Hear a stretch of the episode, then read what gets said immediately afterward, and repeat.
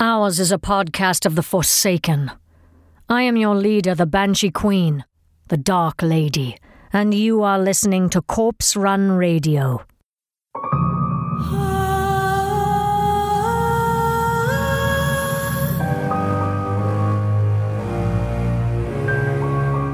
This is Corpse Run Radio.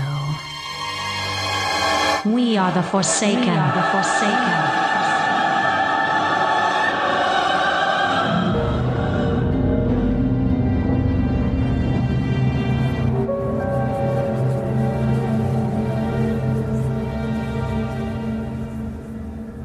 Welcome to episode 101 of Corpse Run Radio. We only have less than a month now before WoW Classic comes out, and I'm in the process of creating a launch episode for that event. But today, on this episode, I'll distinctly avoid anything that's related to content that is in Classic. There is one segment that talks about stuff that was not in Vanilla, but happened later. But that is the final segment of this episode. So I hope you enjoy the show today.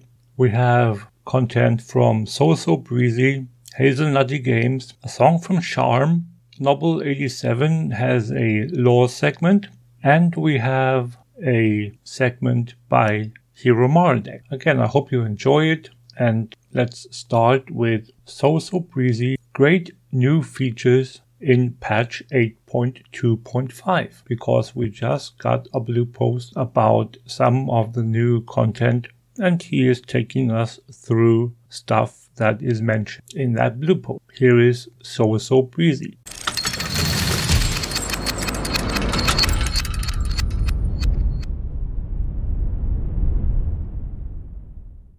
Hello, it's Saul with another video, and hi, now that the weekend's over, now that the world first race is over, and a big congratulations to Method, it's time to look forward to the future. Just today, Blizzard sent out development notes for the upcoming patch 8.2.5, and now we're back, doing patch coverage all over again. So why am I talking about developer notes today? It's because I'm actually pretty excited about what I have to share, so listen up. First, the assets for the 15-year anniversary of World of Warcraft are going to be contained in this 0.5 patch. That includes a little dragon person that you get when you log in, as well as this cool anniversary event that will reward us the Obsidian Worldbreaker, which is basically Deathwing, who's a mount. Since we're getting these particular assets now, it's safe to say that Blizzard is probably planning to not release patch 8.3 before the second half of November, which is typically when this anniversary stuff takes place. Keep in mind though that Blizzard has released assets well ahead of time, think about the Nighthold for example, but I'm going to hold on to my predictions that 8.3 is not going to come in like December or so. It's probably going to come early January 2020. So feel free to speculate all you want, I just wanted to get that thought out. Alliance players will finally get the questline to unlock the Bee Mount, a mount asset that has been around since the Legion Alpha, since the Bee was used as a travel mount up till now. For all the salt that Alliance players have been throwing around over their lack of cool mounts, hey, here's the cool mount. Well, unless you don't like bees, then I guess the Horde awaits. Moving on. Worgen and Goblin models are going to finally receive an update 8 years after their launch way back in the Cataclysm expansion. As for like heritage armor, nothing, no word on that yet. Another time walking raid has been chosen. Like most people were hoping for, Firelands is going to be the raid that defines Cataclysm time walking. So that's going to come in the first instance of Cataclysm time walking after the patch. So you're probably not going to get it right when the patch comes out, maybe like a couple weeks. Maybe a few months after. But hey, it's coming. Take your friends and the faceless pugs to the fiery wastelands where you can fly next to a bird and make that golem spin round and round. Haha. Recruiter Friend is coming back with a few changes. Instead of a two-way partnership between you and the person you talk to joining or rejoining the game, Recruiter Friend will now encourage you to pretty much spam as many of your friends and non-friends as you can, because multiple people can sign up with you simultaneously to help you obtain rewards. So, for every monthly sub that you and your recruits sign up for, you can earn unique pets, mounts, even game time. It almost seems like a pyramid scheme, but it's more like It's more like Facebook spamming, I guess. I mean, I do like the fact that it's a constant thing that's going on. Like, you don't have to go around getting another friend to set up some brand new WoW accounts just for the sake of the Recruiter Friend system. Of course, I can see the following happening too. What's up, fam? That's Breezy. Up in here, smash that follow button. And if you ain't already playing a World of Warcraft, what are you waiting for? Check out the link and give it a go. You'll be having fun and you'll be helping me out too. Oh, don't forget, make Bob dance and donate all them dollars and... Pripes up, pripes up, pripes up, pripes up, pripes up, pripes up, pripes up, pripes up. So in a nutshell, Blizzard 2019, the Recruiter Friend system. Maybe instead we can call it the Shilla Friend system. Ah! The last thing that Blizzard mentioned in this announcement is a new gameplay / social feature called Party Sync. I'm going to read their post and then talk about how I'm understanding this. When players activate Party Sync, everyone in the party becomes aligned to the same quest state, including phases. By mousing over a quest in your tracker, you can see who is on the quest, what their progress is, and who's ready to turn in the quest. There's something else we're going to try out on the PTR, a replay quest feature. This will allow players who have already completed certain quests to replay those quests with their friends for rewards that are appropriate to their current level, regardless of the original level of the quest. We're also relaxing level restrictions on queuing for instance content with your friends. This allows lower level players to queue for content in their level range, and higher level players can choose to join them by having their level scaled down while they're in the instance. This feature will be available for dungeon instances for PTR Week 1, with PvP instances being flagged in the following weeks.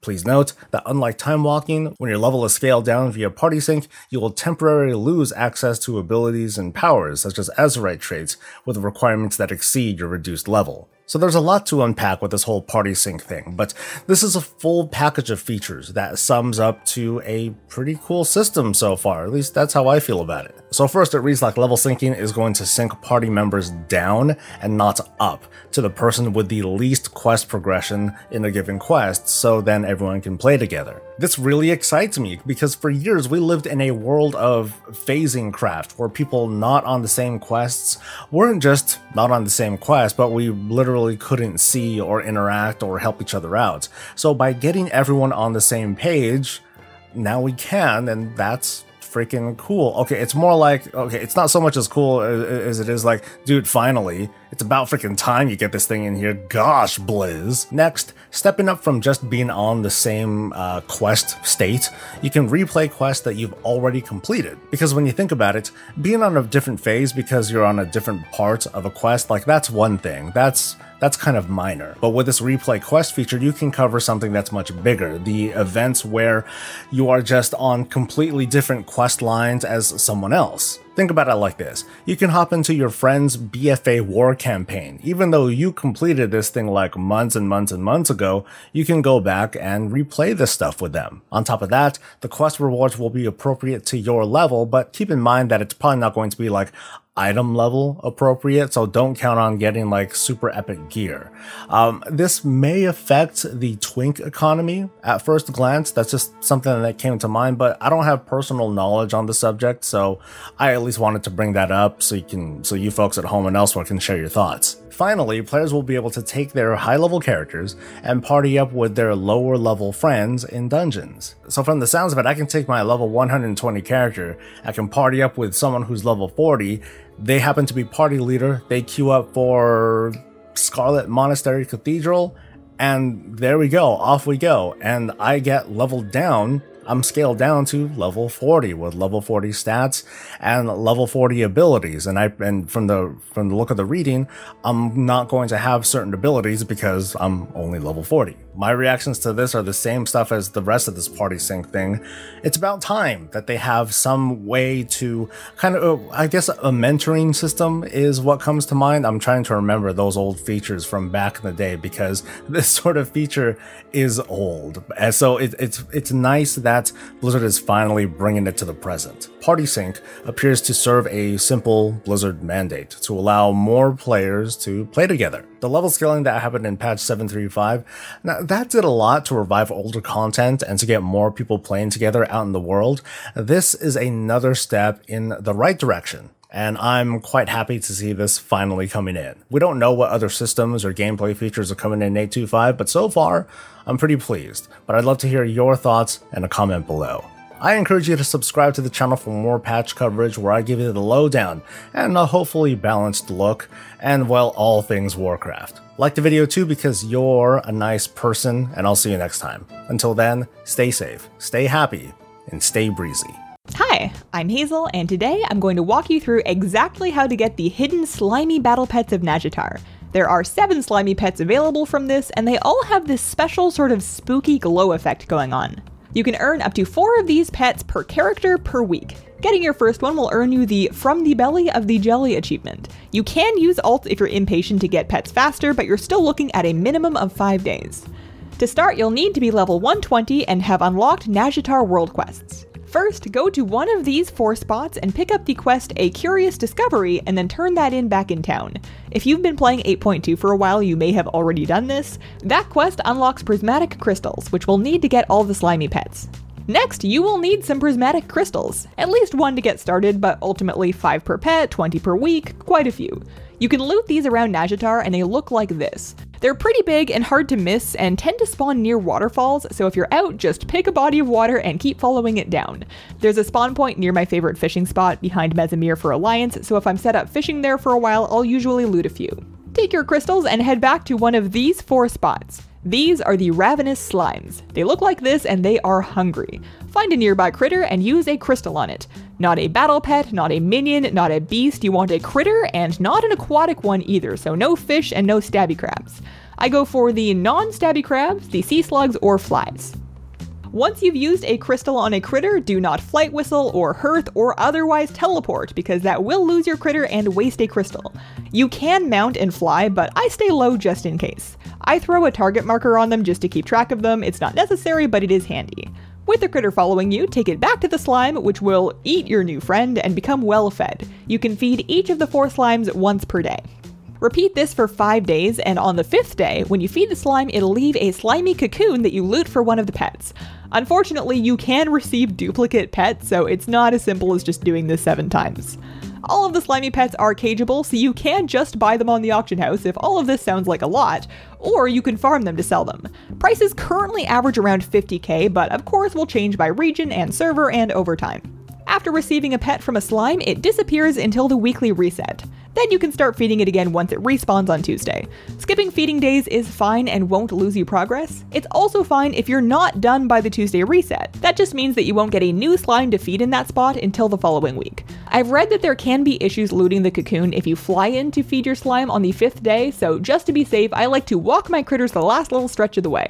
And that's how you get the slimy pets. My favorite is the octopode, and I've named him Oogles because I am an adult that can do whatever I want. Thanks for watching, stop by a stream sometime, and have a wonderful, wonderful day. Bye!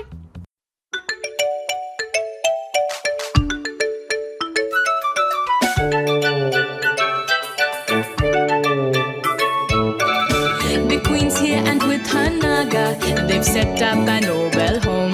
She welcomes us to her palace, but not before sinking our boats. Just look at the world around you, right here on the ocean floor. As a guest of the Queen we're breathing, but soon we might breathe no more. Under the sea, under the sea, we'll meet Sivara, leading the Naga to victory. And deep in the depths where no one goes, there is a gaze from below, a beast in the water waiting to slaughter under the sea. No one likes to serve Ashara if they gon' be sacrificed. The handmaiden that stood by her has become such a monstrous sight. But people who are power hungry, they in for a worse fate, a bargaining with sea queen. Guess who gon' end up the plate? Under the sea, under the sea, with tentacles writhing, Okozo was guarding a hatchery. My, that's a lot of unstable eggs. What an explosion, what a mess. Our shudders, toddlers, wriggling horrors under the sea, under the sea. Sooner or later we will surrender to her decree. I guess under waves we live to serve. Long live the queen, spread the word. Earning her favor so we can face her under the sea. A commander roars, a behemoth snores, a handmaiden weeps that rings to the shores. A beauty turned beast, a jellyfish beached, the court will put on ashore. A harbinger weighs the end of our days, the pieces in place, our sanity sways. For the best of us, we splash in the tub, and oh, you got to go.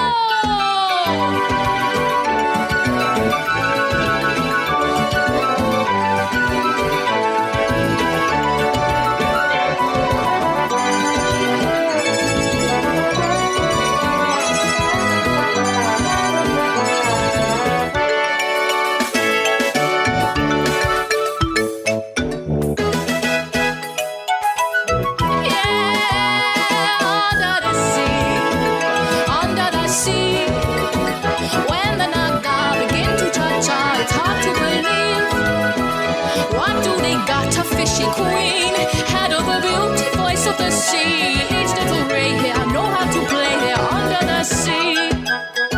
Each little murloc causing a gridlock under the sea. All of the giants, ocean Goliaths, causing a bother under the water. You got to see it, you got to breathe it under the sea.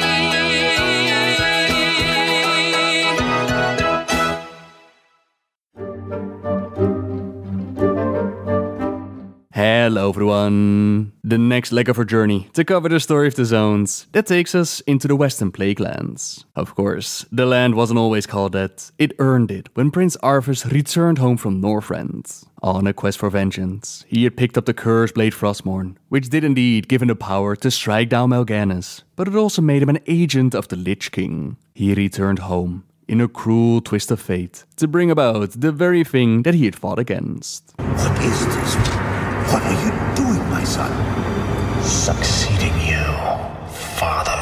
Oh! First step of the Lich King's plan was to bring back Kel'thuzad as a Lich. This former mage of Dalaran was one of the first to hear the Lich King's whispers and worked very hard on creating and spreading the plague of undeath. The town of Andorhal was the center of grain distribution in Lordaeron's northern provinces, so the quickest way to spread the plague that would be through the grain exported from the city. The grain, that what was meant to feed the people, had been used to infect them, to kill them, and even worse, bring them back as mindless undead. It was at Andorhal where Arthas and his forces had slain Kel'thuzad, so that's where they had to go to collect his remains. A shroud of decay had settled over the city and the surrounding region. Plague energies choked the land in toxic fog and blotted out the sun. Despite the horrifying conditions, Andorhal, it was one of the few places in Lordaeron still under Alliance control. Uther the Lightbringer and many of the surviving paladins, they gathered in the city. They used it as a headquarters from which to launch attacks against the Scourge. Arthas saw the paladins as easy prey, and most of them were. He stormed into Andorhal and cut down the holy warriors, the men and women he had trained with and fought alongside. But Uther, he did not fall so easily. In the novel Arthas, Rise of the Lich King, there's a really cool scene where Uther is escorting the ashes of their fallen king and he ends up in battle with Arthas. But in the chronicles, meant to update the lore, there's no mention of the escort. Instead, we read that Uther held his own against Arthas and did what no one else ever had done. He bested the Death Knight in combat and sent the unholy warrior sprawling to the ground. Victory was within Uther's grasp. One blow from his light-infused hammer. That was all it would take to end Arthas. But the blow never came. Though Uther was mighty, he was not as swift as Arthas. The prince recovered and struck at the paladin again and again. Arthas gave no quarter to his foe. The apprentice who had once trained under Uther, who had once been like a son to him, finally plunged Frostmourne into the grey paladin's heart. As he watched his former mentor die, Arthas felt nothing. Uther was just an echo of some other life. A ghost from some murky, half-remembered past. A ghost that would hang out at his tomb, as seen during questline added with the Burning Crusade. Heroes are asked by the Draenei and Tirion to help him pay tribute to the fallen hero at his tomb on Sorrow Hill. He has heard much of the heroes of the Alliance. Uther the Lightbringer is the one who interests him the most. The To pay this tribute, we need to collect the Mark of the Lightbringer, said to be in the possession of the Scarlet Crusade, atop one of their guard towers near the gates of Hearthglen. After collecting it and escorting the Draenei to the tomb, the spirit of Uther shows himself, thankful for us coming here to remember him. Our efforts in recovering the symbol, well, unnecessary, they certainly touched the old man's heart. But not everyone thinks back to Uther that fondly. On the Horde side, a similar quest is given, this one by the Blood Elf called Maelor Dawnblade. He was once a pupil to the Lightbringer, but the Lightbringer's failure with Arthas, the prince fallen to the dark side, and then the fall of Quel'Thalas. It didn't exactly inspire fond memories of the teacher. That is why he wants Horde members to defile the tomb by also collecting the Mark of the Lightbringer, which he adds a bit of fel to. The spirit of Uther doesn't understand why we're doing this, wonders if he somehow wronged us in life. And then he sees it in our mind. It saddens him to know that Maelor's heart had turned dark. We're asked to tell him that the Lightbringer forgives him and that he understands why he believes what he does. He can only hope that Dawnblade will see the light and instead turn his energies to restoring once beautiful Quel'Thalas. Not exactly what the Blood Elf wants to hear, of course, but in time the Sunwell would be restored and Dawnblade, he would find peace with it all. Even return to the grave of his mentor to defend it this time and join paladins in the Andorhal. The Uther's tomb, it also received a visual upgrade, which got a whole lot of people speculating on what they might use it for, why it's being updated, but so far it hasn't really been used. And the spirit of Uther, it didn't just show up at his tomb either. In Wrath of the Lich King, we found out that this spirit is actually bound to Frostmourne, but apparently it can show up at more places than one. And the tower from which we collected the Mark of the Lightbringer, that would also be the place of a great tragedy to Tirion Fordring. As Arthas and the Scourge rampaged on, they left quite a bit of destruction in their wake. There were paladins that survived the assault, the paladins of the Order of the Silver Hands. They would eventually recruit people to stand with them and form the Argent Dawn. Yet some amongst them became incredibly zealous in their quest, not helped by the fact that a Dreadlord had infiltrated the Order. So it was that some split off and formed the Scarlet Crusade. The Dreadlord's corruption and manipulations, it would ultimately push them so far that they were unable to see the difference between their enemies, between the living and the dead. They now attack anyone, thinking that they're doing the right thing. Quite a fall from the holy order it once was. Amongst their members is a man called Tirion Fordring. That last name, it might definitely ring a bell to you if you play during Wrath of the Lich King. He is the son of Tirion Fordring. His father got in quite a bit of trouble as he risked his life to save that of an orc, none other than Etric. This ended him up in exile, away from his beloved family, which left his son to find his own path in life, one that led him deep into the ranks of the Scarlet Crusade. During Classic, we assisted Tirion with saving his son. We informed Tirion of the corruption that hid within his order, and he tried to get away. He tried to fight his way out of there. At a tower, now named Talon's Tower, the boy runs into Grand Inquisitor Ysilian and their forces, slain before he could reunite with his father. The body of his dead son, it pushes Tirion out of his lethargy. For too long, he is set in exile, languishing about what could have been, what should have been. After avenging Talon's death, he vows to make his son's dreams come true, form an order which will dedicate itself to extinguishing the evil that plagues this world. An evil that cannot hide behind politics and pleasantries. No idle promise either, as we would find out later down the line. Tirion would cleanse the mighty blade Ashbringer and form the Argent Crusade, taking the battle to Arthas the Lich King of Northrend and expelling its evil from the world. With his task finished, the High Lord eventually returned home to Hearthglen, but adventurers are more than welcome to join him and help them out.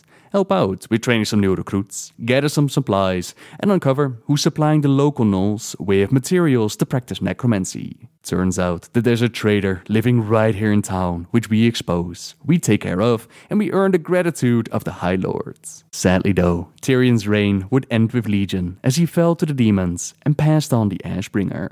While the Scarlets in the Plaguelands would remain quite a nuisance for the locals. For example, they've taken over the Norwich Lumber Mill, which Nathaniel Duma can't really appreciate. It was his father that committed his life to run that mill. When the war came, they had to flee to Solmwind, but now his son has returned, only to see that the mill is not overrun by the undead. Instead, it's the fanatic crusaders that have taken their claim. He's tried many times to rout them out, but to no avail. So, as an alternative, he has decided to make their lives far more difficult and needs our aid to do so. We're asked to gather some termites and release them in the mill. The creatures they will do the rest and make the mill unusable for the crusade. And as it turns out, our actions were quite successful, as during the Cataclysm we see that Nathaniel, he is returned to the mill of his family, together with his wife Kelly and the baby boy. This is still the Plaguelands though, which means that life isn't too safe, but perhaps we can help out with that by scaring the massive spiders and guiding them to the soldiers, slay some of the rabid foxes prowling the area, and disarm the red pine gnolls, steal back the lumber that they stolen in the first place. Now the Horde, they also fight with the Scarlets, but more on their own accord, as the Crusaders, they're hostile to anyone, but even more so to the undead, the Forsaken amongst their ranks. There's also Lilian Voss to consider, a Forsaken raised in the Cataclysm by Sylvanas' Valkyr, that wasn't too happy with being brought back. She tried to run home, run back to her father, but him being part of the Scarlet Crusade and her now an undead, it made it rather impossible. He put out a hit on her, had his forces track her down and tried to kill her. Instead, Lilian struck back with a vengeance and is now on the prowl for any Scarlet or Necromancer she can find. We too help out with that by stopping any necromancy that takes place in the area, finding traces of her destruction, a path that leads into the Skolomans, the school of necromancy. But just as a side note, I won't be going into details for Skolomans today. That's actually planned for next week in a very special video, as the place, it deserves its own time. So instead, let's go back to Andorhal. Uther's death, it heralded the end of Andorhal's resistance. The city, it fell under Scourge's control. Arthas recovered Kel'thuzad's remains and set out for the next leg of their journey, through the eastern Plaguelands onwards to Quel'Thalas, bring down the high home of the High Elves and use the Sunwell to resurrect Kel'thuzad into a Lich.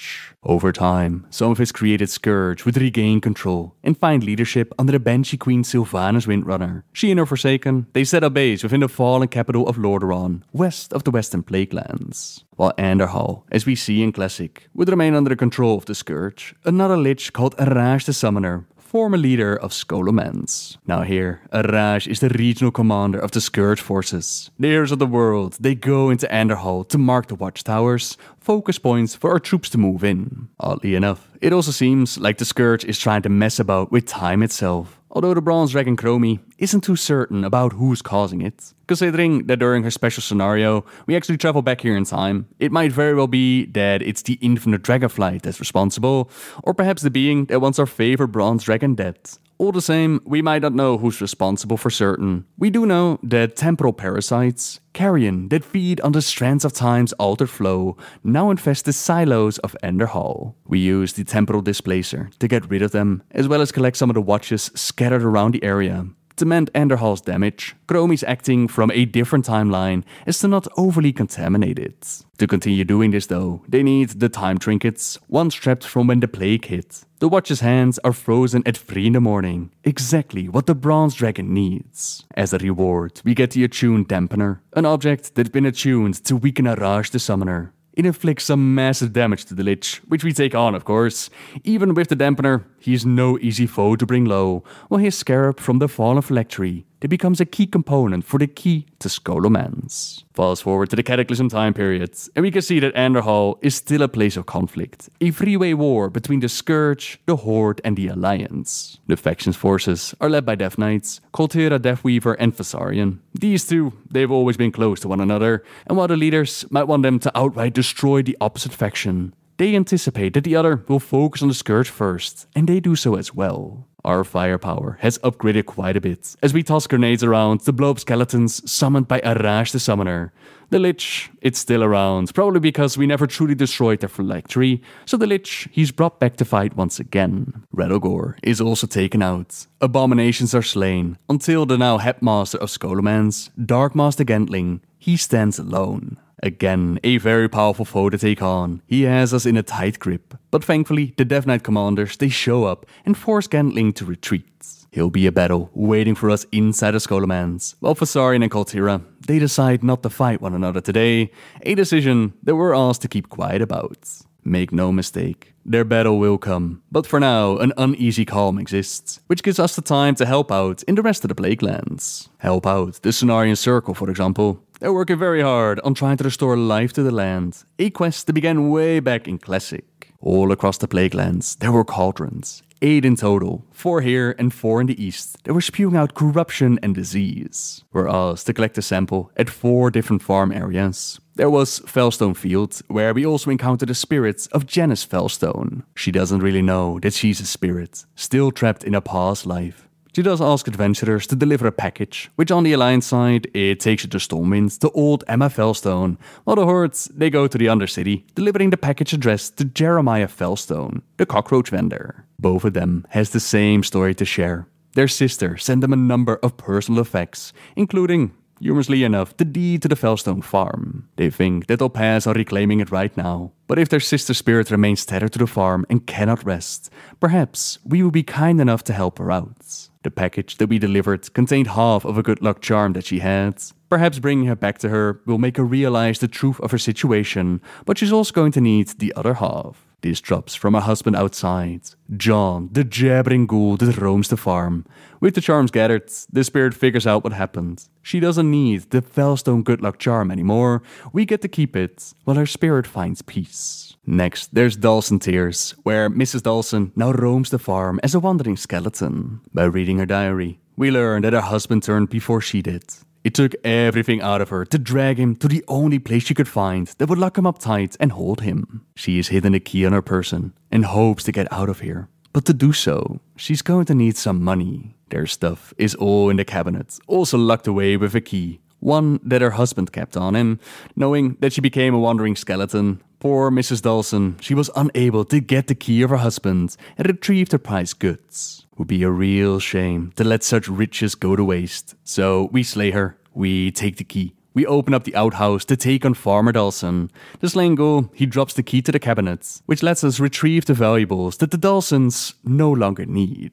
Garen's Withering, that's the place where the corrupted Joseph Redpaw was slain, Pamela's father. That's the story we'll do when we'll cover the Eastern Plague Lands. And then the last farm area, that will be the Riding Haunt. We find Malgra's Deep River here, more on the Tarn later. For now, let's focus on collecting some samples from these cauldrons by slaying the Cauldron Lord and taking their key. This gives us access to the cauldron and its contents inside. With a sample, we figure out how to turn it to our advantage, introduce materials to the bubbling ooze that will negatively affect the scourge within the area. So like I said, Malgris isn't doing so great at the Riding Haunt. The Tarn is a member of the Cenarion Circle, who came to these lands to try and heal the damage done to the nature. A quest that cost him his life, but in his final moments we help him out with slaying the suffering wildlife and return his glyphed oaken branch to the circle in either Darnassus or Thunderbluff.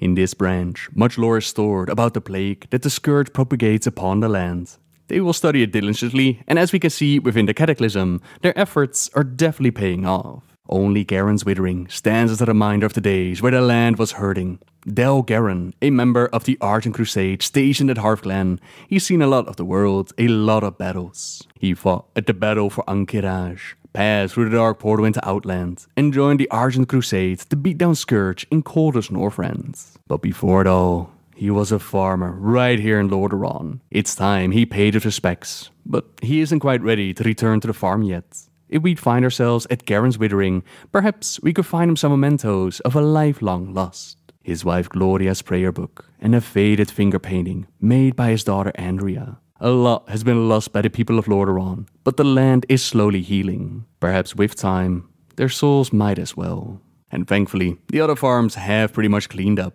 That's not to say that there isn't work to be done. Diseased animals still roam the land and they require samples. Bad vegetables are popping up at the Dawson's farm that need removal. And then there's Zenkiki, an initiate to the circle. He's in dire need of some training. The goofy forest troll, he doesn't really command his druidic powers that well, despite our best efforts to train him, so they decide to have him focus on healing. At least those spells don't miss. Now Zenkiki's antics quickly made him a fan favorite, and he's popped up quite a bit throughout the storyline. He helped Mount Hyjal against the force of Ragnaros. He went to Alternate Draenor to investigate the primals. He's a member of the Druid Orhal during Legion, and part of those helping Magni heal the world within Battle for Azeroth. With that kind of action, he'll be an Archdruid before you know it.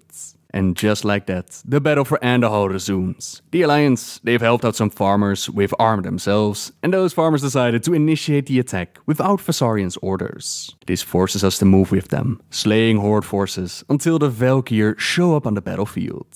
From the Horde point of view, we can see that Sylvanas herself has been keeping an eye on the operations disguised as Lindsay Raven's son. Arthas might have created some powerful Death Knights, but the bond between Vassarin and Koltira, that's a weakness in her eyes. She's ready to secure victory and use her Valkyr to make it so. With it, we resurrect some of the Fallen and turn them into Forsaken troops. The might of the Valkyr, it turns the tide of battle, but the Alliance is able to slay a fair few of the lesser Valkyr, even take one going by the name of Aradna. These Valkyr, they don't just allow Sylvanas to resurrect more Forsaken, they also have a bargain going on that keeps the Banshee Queen out of hell. As long as she is a Valkyr, she can avoid that eternal damnation waiting for her, so using them in battle, or even worse, like we see here, losing them in battle, is not a soft blow to the Queen. Andorhal is important to her and the Horde though. Despite losing quite a bit of their forces, they are able to claim victory and send the Alliance running. But Koltira might have wished for a death in battle, as the Banshee Queen has had enough. Arthas clearly failed when he created his Death Knights.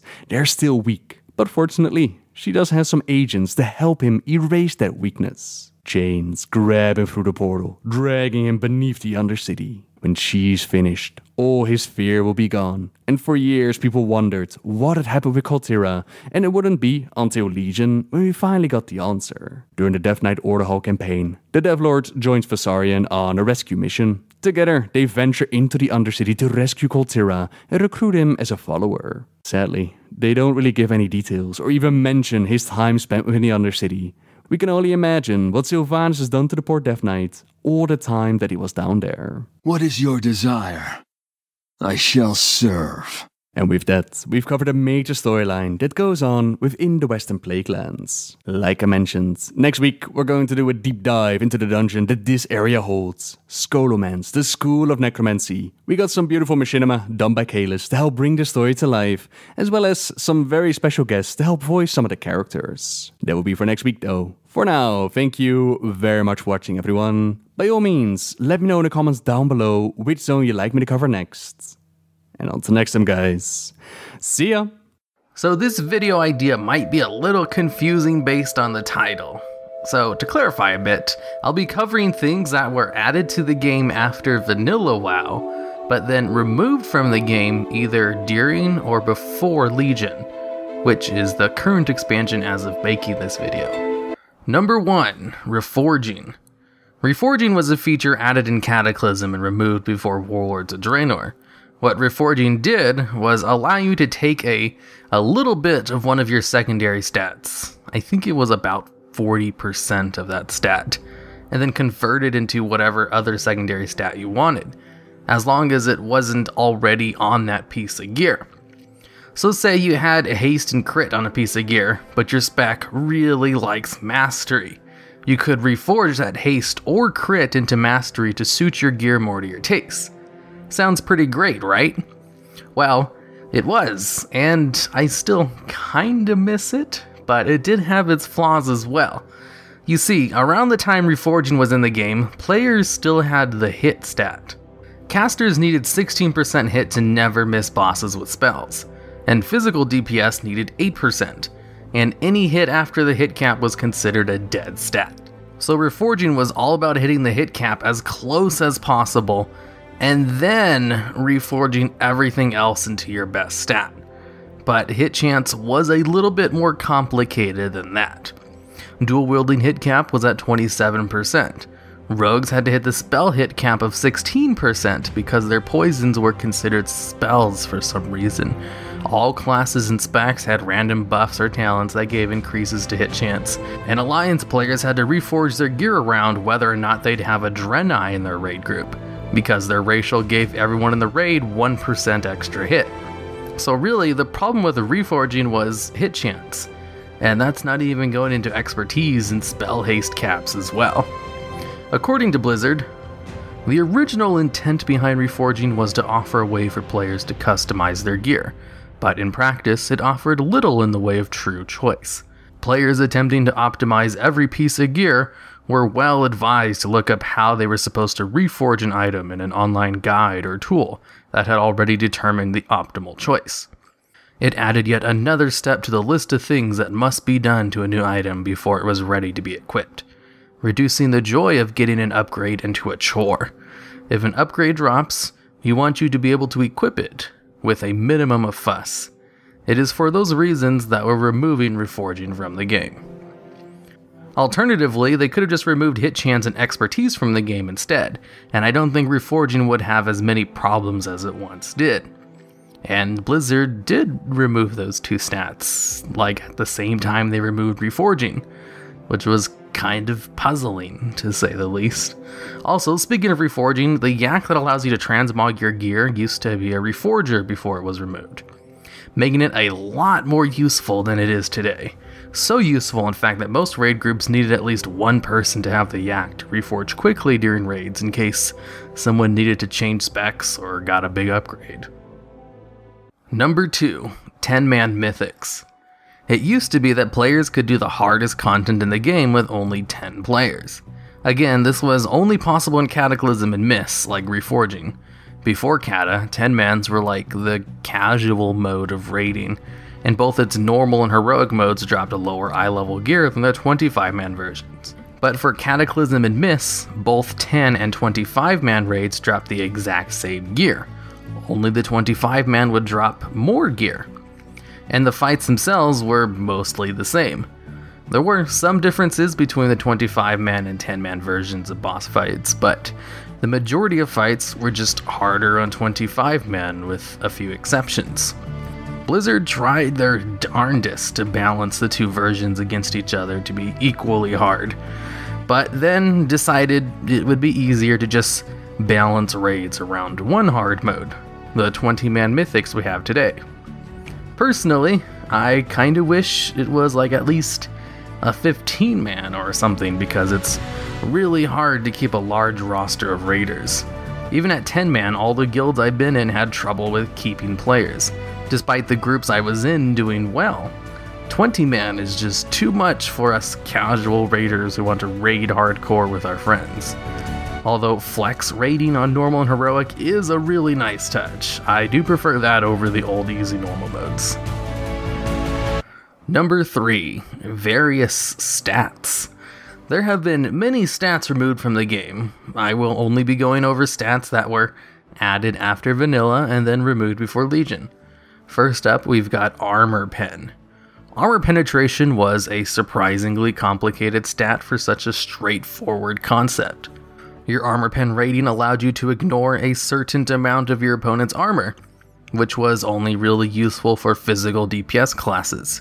But the thing is, most physical DPS classes were balanced around the notion of their attacks doing less damage based on the armor of their target. So a physical DPS class with 100% armor pen did way more damage than a class that was more spell-based, all things else being equal. And some classes could hit the 100% cap with trinkets and buffs. And the way the rating calculated how much armor it would ignore was kind of complicated. 30% armor pen, for example, would not ignore 30% of the armor of all targets. The amount it ignored depended on how much armor they had, and other armor-reducing debuffs on the target, to the point where you could actually only be reducing their armor by 25%, even though your rating said you had 30%. All in all, Armor Pen was too complicated, as it didn't always do what it said it did on its tooltip. So it was removed in Cataclysm, and was only in the game for two expansions, the Burning Crusade and Wrath. And then we have Spell Pen. Spell penetration was added in the Burning Crusade, and worked a lot differently than Armor Pen. You see, Spell Pen was a stat designed to counter resistances. Resistances were a stat that would lower magic of a certain school by a fixed amount based on its level. Say, for example, a target had 50 fire resist, and you had 50 spell penetration. Your fire attacks against that target would do 100% damage, like normal, instead of reduced amount.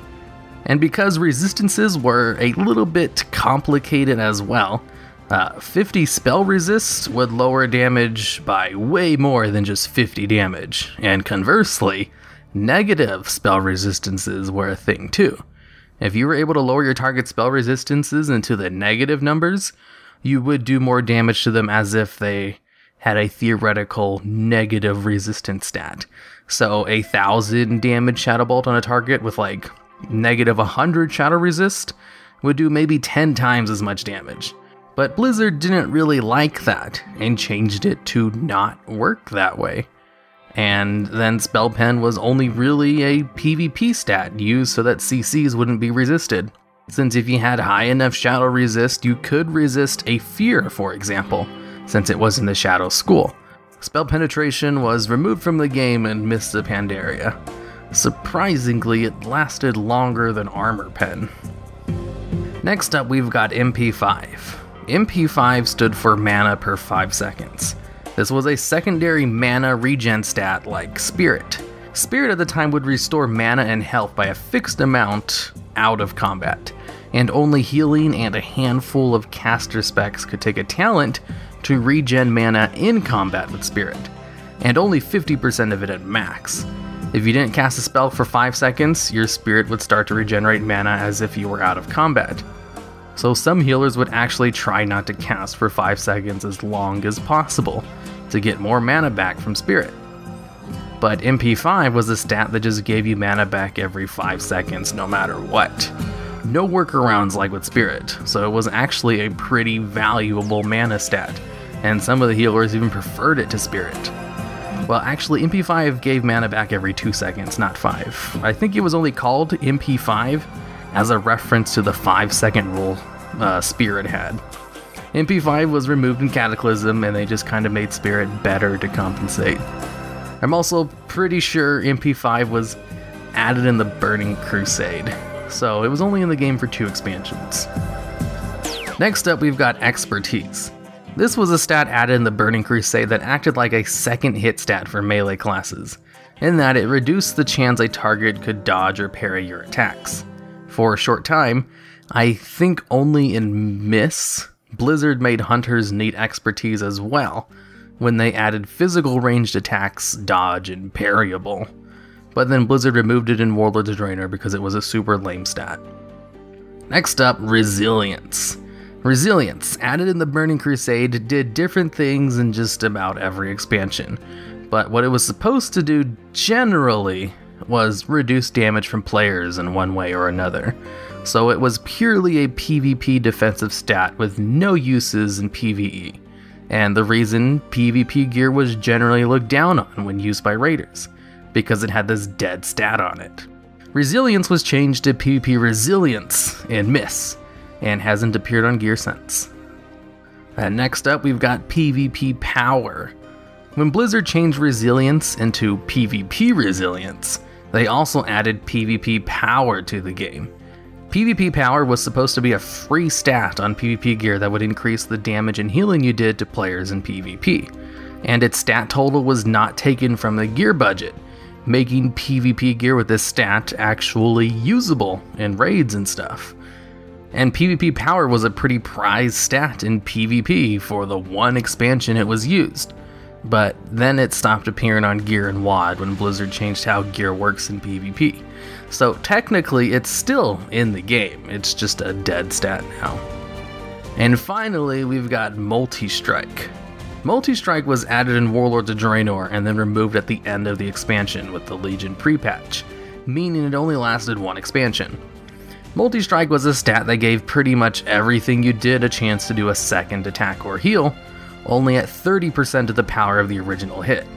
And this second hit could crit independently of the first hit, giving you a chance to do even more damage.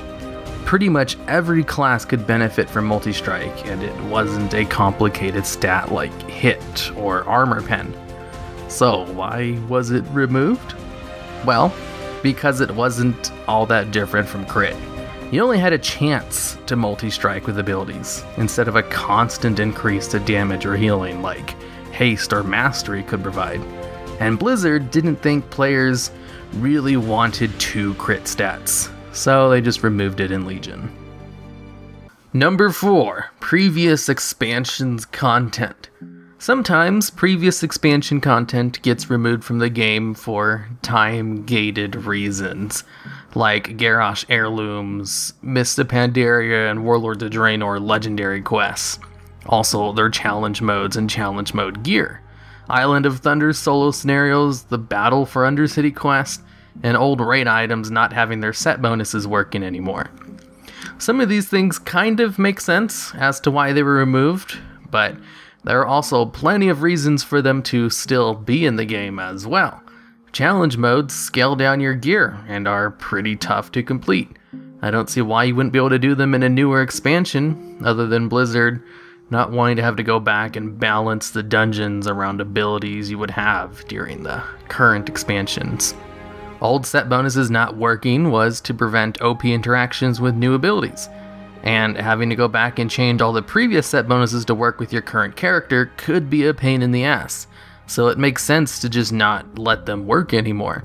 But it was a lot of fun to use those old set bonuses during time walking weeks, which you can't do anymore with the change. And I can't really see a reason why they would move the legendary quests or the solo scenarios.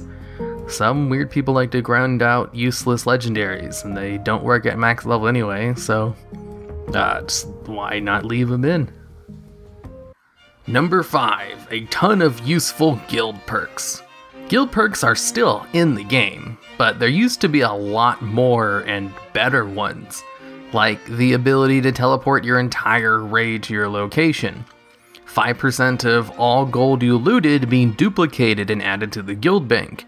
And of course, the one removed recently, mass res. All healers can mass res by default now, but it was nice having DPS with the ability to mass res the raid, seeing as most of them have abilities that allow them to drop combat and survive the wipe for quick recoveries. I've gone over the guild perks that were removed in more detail in other videos, so I'll just leave it at that for now. Number 6, Marks of Honor. Now, this is actually a good thing that was removed from the game. Marks of Honor, added in the Burning Crusade, were badges you could get from battlegrounds. You got 1 mark for a loss and 3 for a win. Most gear rewards required honor and marks of honor to purchase, meaning you need to do a variety of battlegrounds and not just whatever one gave the most honor. Marks of Honor are the reason Alteric Valley was changed to its current form. Before Marks of Honor, AV could last for days, since the battle didn't end until the enemy general was killed, and the battleground could be entered by people of all levels, with even things in the battleground for low-level players to help out with. With Marks of Honor though, this never-ending battleground meant Marks of Honor for AV were almost impossible to get. So they made a bunch of changes to the BG so that the match could actually end in less than an hour or so. And thus, the AV Zerg was born. Number 7, Daily Quest Hubs. The Daily Quest was added in the Burning Crusade, and even had an entire island dedicated to Daily Quests. Then in Myths, Blizzard removed the 25-a-day limit on daily quests and gave you more daily quests than you'd ever want to do, and made them mandatory to unlock simple vendors to actually spend your Valor points on. If you wanted to do endgame content in Myths, you needed to do a shit ton of dailies every day. And for some reason, people grew to despise daily quests because of this. Blizzard wasn't really sure why though, and just assumed people hated daily quests and hubs, so they toned it down hardcore in Warlords of Draenor, and all but removed the endgame daily quest hubs in Legion. World quests are basically the alternative to daily quest hubs, and I think are much better designed anyway. Number 8, Gold from Garrison Missions. Garrison mission tables giving gold will forever be known as the largest gold inflation in the game's history. Everyone who bothered to do this core game mechanic could make way more gold than any previous expansion allowed you to, with the minimalist amount of effort. It was so good, in fact, that Blizzard nerfed the gold from garrisons every chance they got, and just about all of Warlords of Draenor's 2 patches, before finally just taking away gold missions from the Garrison and Legion. Number 9, Zone PvP. When I say Zone PvP, what I mean are battlegrounds like Wintergrass, Tolbarad, and even Ashrand, I guess. Big server-wide battlegrounds that you had to queue up for to get exclusive rewards for winning. In Wintergrass and Tolbarad, you got access to daily quests and raids for your faction for winning. For Ashran, I think you got like a loot box or something. Technically, these things are still in the game, but there's not a Legion equivalent to them, so it's basically not there anymore. Number 10, hard mode raid triggers. This was a thing added in Wrath and not used very long before Blizzard added heroic difficulty as a toggle option. Hard mode triggers were a way of doing the fight that made it harder, and if you succeeded, you got better gear. One of the first ones was in a vanilla raid, I must admit. Depending on the order you killed the three bugs in AQ40, you got different loot, but it wasn't really used again heavily until Wrath. In the Obsidian Sanctum, for example, if you killed the boss with all three drakes in the room still up, you could get more loot and a mount. In Old War, almost all of the bosses had a hard mode trigger, with the Mimiron fight having one of the most famous ones of simply pressing the big red button in the room. While the idea wasn't really used after heroic and mythic modes were added to the game, hard mode triggers did return for one raid boss and miss. In the Terrans of Endless Spring, a 4-boss raid, the first boss in the instance had a hard mode trigger, which would give you loot that was 8 item levels higher than normal, and even had an elite tag on the loot itself. And the way to trigger the hard mode was to simply kill the council boss, with the hardest of the three adds being killed last. Similar to how the bug trial boss had its hard mode tied to a kill order. But since then, hard mode triggers haven't really been used. Number 11, ammo stacks of 1,000. This next thing is kinda a stretch. You see, ammo for hunters has been in the game since vanilla WoW, but during the end half of Wrath of the Lich King, ammo, which for the longest time could only be stacked up to 200, was changed to stack in stacks of 1,000, increasing by nearly 5 times what a hunter could carry around, making trips to cities to buy more ammo a less frequent thing. Of course, this change was only in the game for a very short time, as ammo was removed from the game in the very next expansion of Cataclysm. I just thought this was a really funny quality of life change made to an annoying class mechanic, which was made at the end of that mechanic's life cycle. Alright, and for the most part, that's it for this video. There are a few other changes I didn't go into detail about, like many class abilities added and taken away in the time period I set for this video, but I literally have a whole set of videos on this channel dedicated to that subject already. And this brings us to the end of episode 101. Thank you as always for listening, but I don't want to leave you without, as always, thanking the contributors to this episode, as we have So So Breezy with his great new features in patch 8.2.5, Hazelnutty Games with how to get every secret slimy pet in Nazjatar, Charm with her song The Eternal Palace Under the Sea, Noble 87 with the first part of a series involving the Western Plaguelands. In this episode we have the story of the Western Plaguelands classic to present.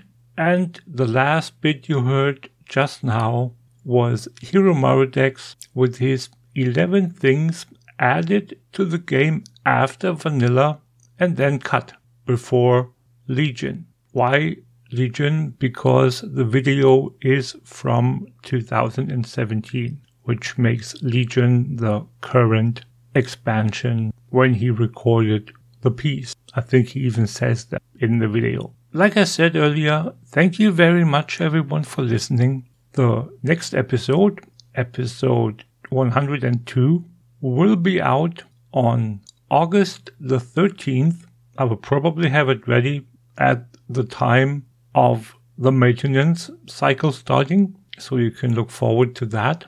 The episode after that, 103, will be released on August the 27th, so vanilla or classic, so classic launch day. It will be a episode where I focus on classic and vanilla. So if you are interested in that and want some classic and vanilla information, this is the episode that you want. Also, I would like to take the time to remind you that I am streaming on the Twitch Corps Run Radio channel every Monday, Wednesday, and Saturday by default.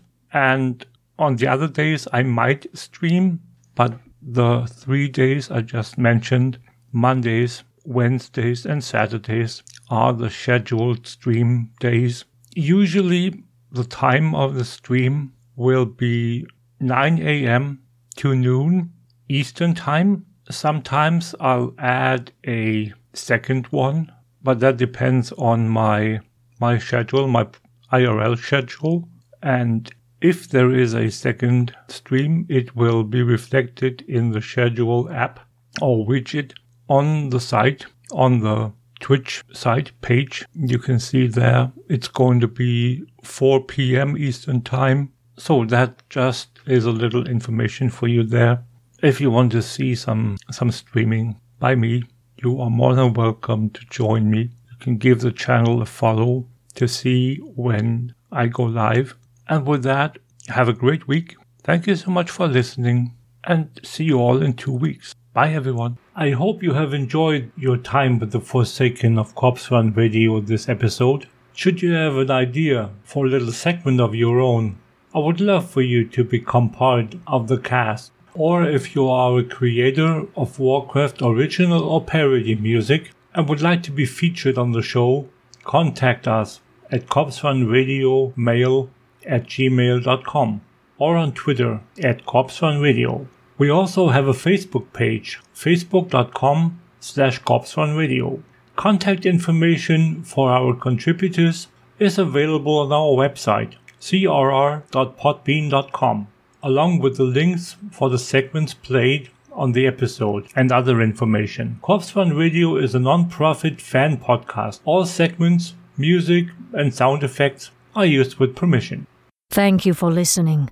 Now go out, my minions. Let nothing stand in your way. Until next time.